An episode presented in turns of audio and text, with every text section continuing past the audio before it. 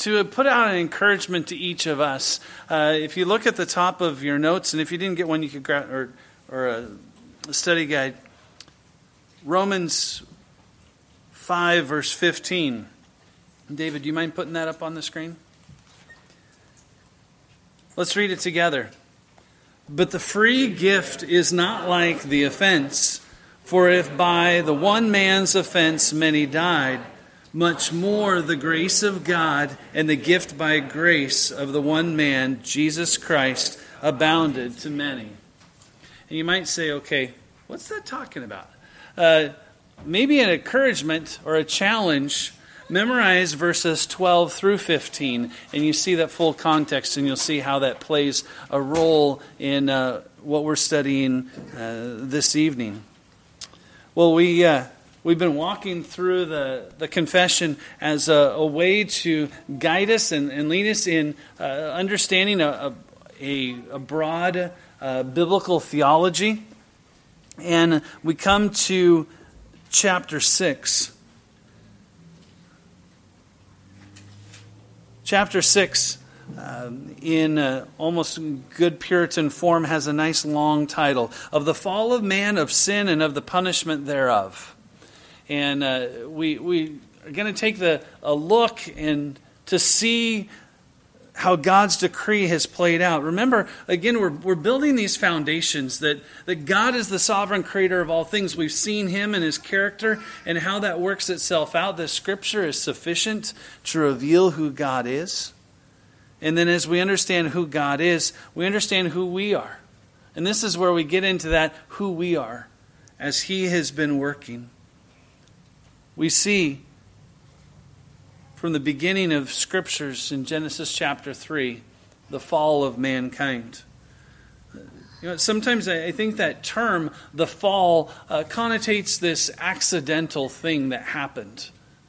And yet, hope we're challenged as we uh, read the confession to look at Scripture and to see what Scripture really says about the fall. That it was not some accidental thing. Look at paragraph 1 on the screen behind me. Paragraph 1 of chapter 6 again. Although God created man upright and perfect, and gave him a righteous law, which had been unto life had he kept it, and threatened death upon the breach thereof, yet he did not long abide in this honor. Satan, using the subtlety of the serpent to subdue Eve, then by her seducing Adam, who without any compulsion did willfully transgress the law of their creation, and the command given them in eating the forbidden fruit which God was pleased, according to his wise and holy counsel, to permit, having purposed to order it to his own glory. There in that paragraph, we can see, if you want to look at Genesis chapter 3, in Genesis chapter 3, verse 1 says, Now the serpent was more cunning than the beast of the field which the Lord God had made. And he said to the woman, Has God indeed said, You shall not eat of every tree of the garden? We see Satan's role, first of all to be the tempter, to be the deceiver. As Paul writes in 2 Corinthians 11:3, he says, "But I fear lest somehow as the serpent deceived Eve by his craftiness, so your minds may be corrupted from the simplicity that is in Christ." There's a deception that takes place and the role that Satan plays in deceiving Eve. But Eve has her own role in taking of the fruit, she then offers it to her husband. What is the exact deceit? We don't know. Uh, what is her influence upon her husband in giving it to her? Giving it to him, excuse me. And then Adam's role. Some have, have asked the question where was Adam in this? We see the text say in verse 6. So when the woman saw that the tree was good for food, that it was pleasant to the eyes, and the tree desirable to make one wise, she took of its fruit and ate. She also gave to her husband with her, and he ate. It seems that Adam is with her. He's not off in a far country, he is near her. And he is complicit, neglecting his protection duties to protect his wife.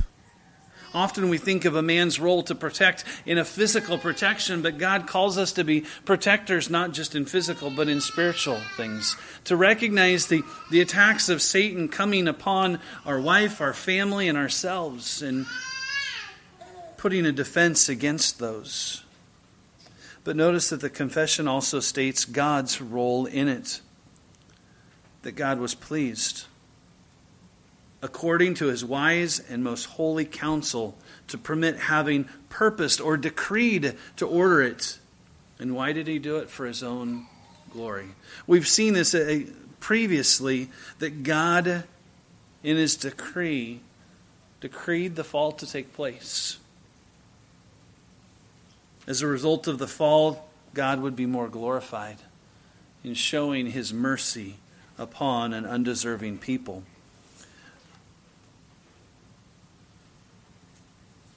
from the beginning of Genesis 3, all of creation is impacted by it. There's a great result of the fall. The fall does not leave anyone left untouched by its impact. Recently, my family and I we were able to go uh, to the Creation Museum, and I forget if it was at the Ark or the Creation Museum, but was just reminded about how the fall doesn't just impact Adam and Eve, but it affects all of creation. That all the things that God had set out in Genesis 1, the mandate for man, meaning mankind, man and woman, to be fruitful, multiply, to subdue the earth, to care for it that all those things were cursed, that their, the dominion mandate would be more difficult because of the fall. The result of the fall left ramifications so much further. But notice what paragraph 2 says. Our first parents, by this sin, fell from their original righteousness in communion with God, and we in them, whereby death came upon all, all becoming dead in sin and wholly defiled in all faculties and parts of soul and body. There's a loss that takes place as a result of the fall, a loss of righteousness. Now, what's interesting is we think about this that Adam and Eve were created and they were given perfect, perfect bodies.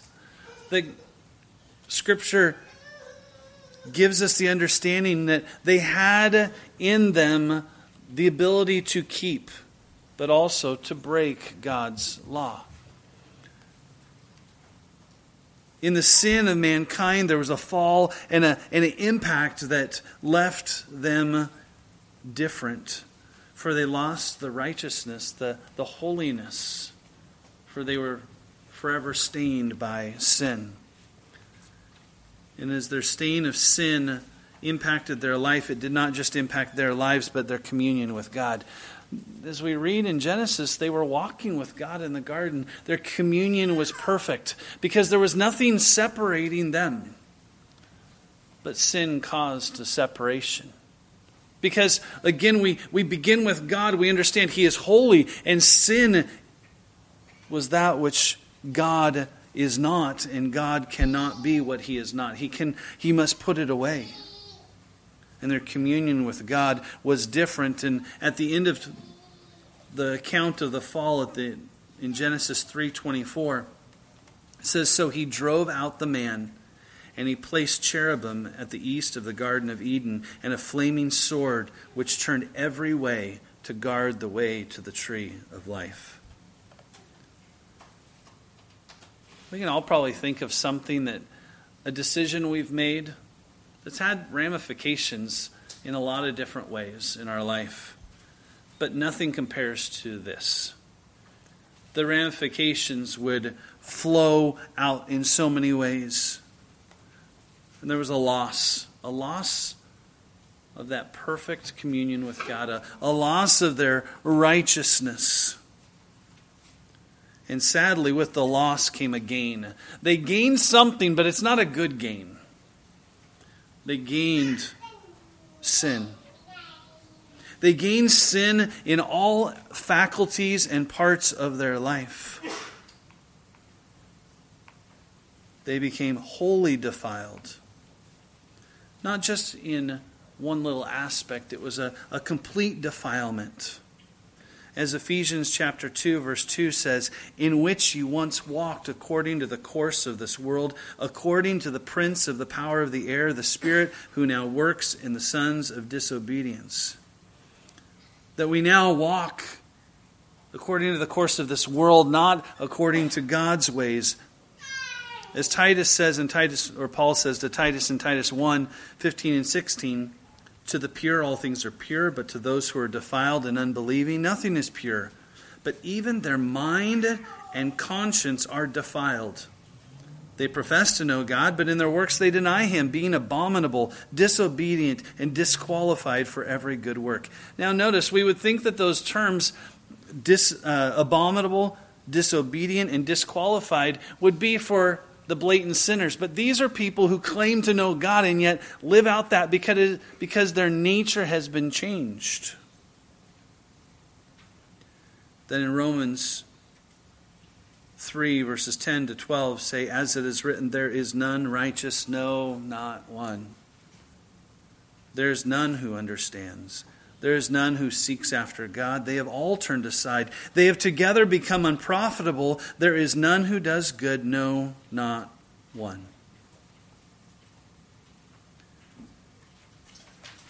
Talk about a, a book that begins with such a beautiful picture and ends up hitting that low point so quickly that the ramifications of their sin would leave a forever impact. They were corrupt to their core.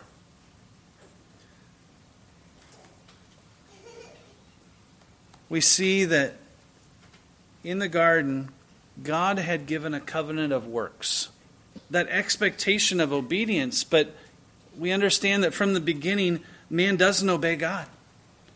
That God is the one who is the answer to the covenant of works the result of the fall left physical impacts on Adam and Eve. It, they were separated from God. And they were now, they had gained sin. We, we don't understand this because we, we live in a world that has been impacted. We don't understand that perfection. But the third point is the ramifications of the fall, that which happened as a result of that to all mankind. In paragraph 3, paragraph 2 kind of begins it, but paragraph 3 can, uh, finishes it. They, meaning Adam and Eve, our first parents, being the root and by God's appointment, standing in the room instead of all mankind, the guilt of sin was imputed and corrupted and corrupted nature conveyed to all their posterity, descending from them by ordinary generation. Being now conceived in sin and by nature children of wrath, the servants of sin, the subjects of death, and all other miseries, spiritual, temporal, and eternal, unless the Lord Jesus set them free. There's a lot kind of stated here. And we're going to be seeing this in, in weeks to come as well. But to see that because of the because of the fall, one of the ramifications of the fall was that sin, or excuse me, guilt is imputed. We don't use that word very often. Uh, imputed. The picture is that which is placed upon to something that is, is given and is given to all. Adam was what we call the federal head. He stood in our place as a, as a federal representative. A.W. Pink has said it well, and I put the quote on the screen. It's a little lengthy, but we could spend a lot of time even just speaking of this, but I think this is a good summary. Adam acted not simply as a private person the result of whose conduct affected none but himself, but rather that he transacted as a public person, so that what he did directly concerned and judicially involved others. Adam was very much more than the father of the human race. He was also their legal agent, standing in their stead. His descendants were not only in him seminally as their natural head, but were in him also morally and legally as their moral and forensic head. In other words, by divine constitution and covenant arrangement, Adam acted as the federal representative of all of his children by an act of all his by an act of his sovereign will it pleased God to ordain that Adam's relation to his natural seed should be like unto that which Christ sustained to his spiritual seed the one acting on the behalf of many now again we don't take that as gospel truth just because A.W. Pink said it but in Romans chapter 5, and that's why uh, verse 15, it kind of out of context uh, can be misunderstood. But Romans chapter 5, beginning in verse 12, says this Therefore, just as through one man sin entered the world, and death through sin, and thus death spread to all men because all sinned. That's where we see that, that doctrine there that, that Adam stood in our place. And because of Adam's sin, sin is impacted to all mankind.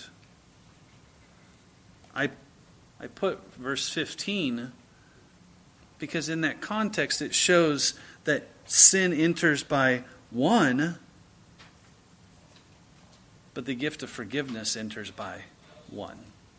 To see those two kind of placed side by side in one verse is a, is a beautiful thing that, that the Apostle Paul has written. And we all have sinned.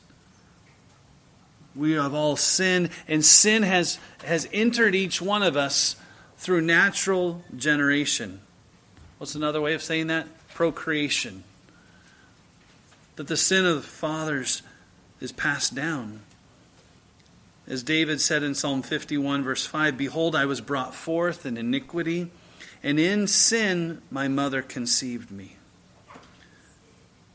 that the guilt of Adam has been placed upon all of us. Now, notice who was the one who took of the, the fruit first? Eve did. So, why doesn't Scripture say that through one woman's sin, sin entered the world? Because of the headship of Adam, the responsibility he had that he stood in that place to protect her. But no longer are we created with a perfect nature. We have a new nature. We don't think of it necessarily as new, but it is a new nature compared to that of Adam and Eve. It is a new nature of sin. As Ephesians 2 3 says, that we, among whom also we are conducted ourselves in the lusts of our flesh, fulfilling the desires of the flesh and of the mind, and were by nature children of wrath, just as others. Jesus says in John 8 34, Most assuredly I say to you, whoever commits sin is a slave of sin. Paul speaks in Romans about us being slaves to sin. We are subject to death because Romans 6:23 says for the wages of sin is death. When we work a job, we get our wages. We get what's due to us. We do an action and we get that which is due. Our action of sin gives us what we're due, and it's death death entered the world through Adam's sin. And there's a new nature that is no longer like Adam and Eve. Really, we live in a world and we look around, we see the beauty of this world, yet it is tainted by sin. It is not the beautiful world that God originally created. For we see the, the judgment of God upon the world and the impact of the flood. And the beauty we see is just a small glimpse of God's grace upon the world. but to think how much more beautiful the creation was before the judgment of the flood. But we now have a new nature. And this is again where we must come to. We start with God, and we understand that because of sin, we see our nature, that we are lost, that we have no hope. That's why I chose that song to open our time. I was blinded by my sin, had no ears to hear your voice, did not know your love within. But then we see the contrast that happens. God is the one who awakens us to give us faith to believe. We end up with a distorted view of God when we try to distort and to say, well, I'm not really that bad. We're, we're lowering God to our, our level so that we can make ourselves feel good. But again, remember, we have to start with God and to see His perfect holiness. And when we see His perfect holiness, we see our own sin and the ugliness of it. That we can't just give it some other name and pass it away. But what's amazing is as, as you read that third paragraph in the confession, it, it's kind of a depressing paragraph until the last phrase. Unless the Lord Jesus sets them free that that's our only hope is Christ. It's not of ourselves. It, we can't save ourselves. We must begin with our lostness, or we do not understand the true gospel. If we say, hey, I'm a pretty good person, I just need Jesus to get me over the hump, we've created our own gospel. But our only hope is Christ. That's why Romans 5:15 says, "But the free gift is not like the offense. For if by the one man's offense many died, much more the grace of God and the gift by the grace of the one man Jesus Christ abounded to many." What a great hope that is. As we understand that sin enters the world because of Adam's sin. And I, I remember uh, in a in a time of correcting one of my children, uh, the child said, Well, why did Adam sin? If Adam wouldn't have sinned, then I wouldn't be sinning. And I was like, Well, at least there's some theological truth there. Recognizing that, that our sinful nature is tied to Adam. But again, it was part of the decree of God that in his decree, he decreed the fall to take place, but he also decreed to save. To save and to show his grace, to show his glory. At the end of paragraph one, again, having purpose to order it. Why? For his own glory. That God receives the glory. Even in the difficult things, even in the things of sin, through it all, God receives the glory because He is the only one who can save us. That we can't take the credit for our salvation, but Christ alone is our hope.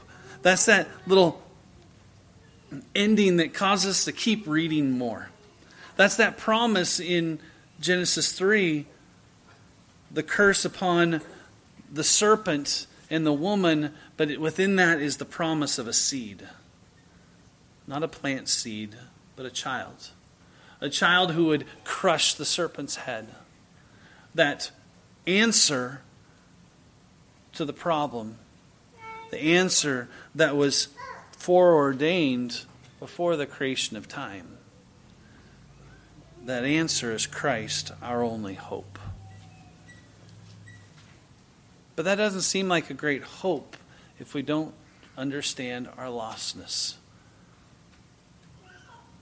That when we are left with a nature that all of our faculties are impacted, that we need salvation outside of ourselves, that then doesn't seem like anything that we really need, but we do when the truth of God's word opens our eyes to see our only hope is Christ, what a beautiful thing that is. Let's pray. Lord, uh, I thank you. I thank you that your word shares the reality of our state. That it doesn't sugarcoat things, but that your word speaks of our sinfulness. That everything in us is desirous of sin. That even from our conception, we are sinners. And we have no hope because of our own lostness to save ourselves. But Lord, thank you for the reminder of the promise of that seed of Christ to be the one to pay the sin debt for us. Lord, in the midst of the bad news, you, pro- you provide the greatest news we could ever hope for the hope of forgiveness. Lord, as we continue to learn and grow, Lord, keep us humble before you. Like the Apostle Paul, help us to have eyes to see our sin and the, the amazing grace of our Savior. It's in His name we pray. Amen.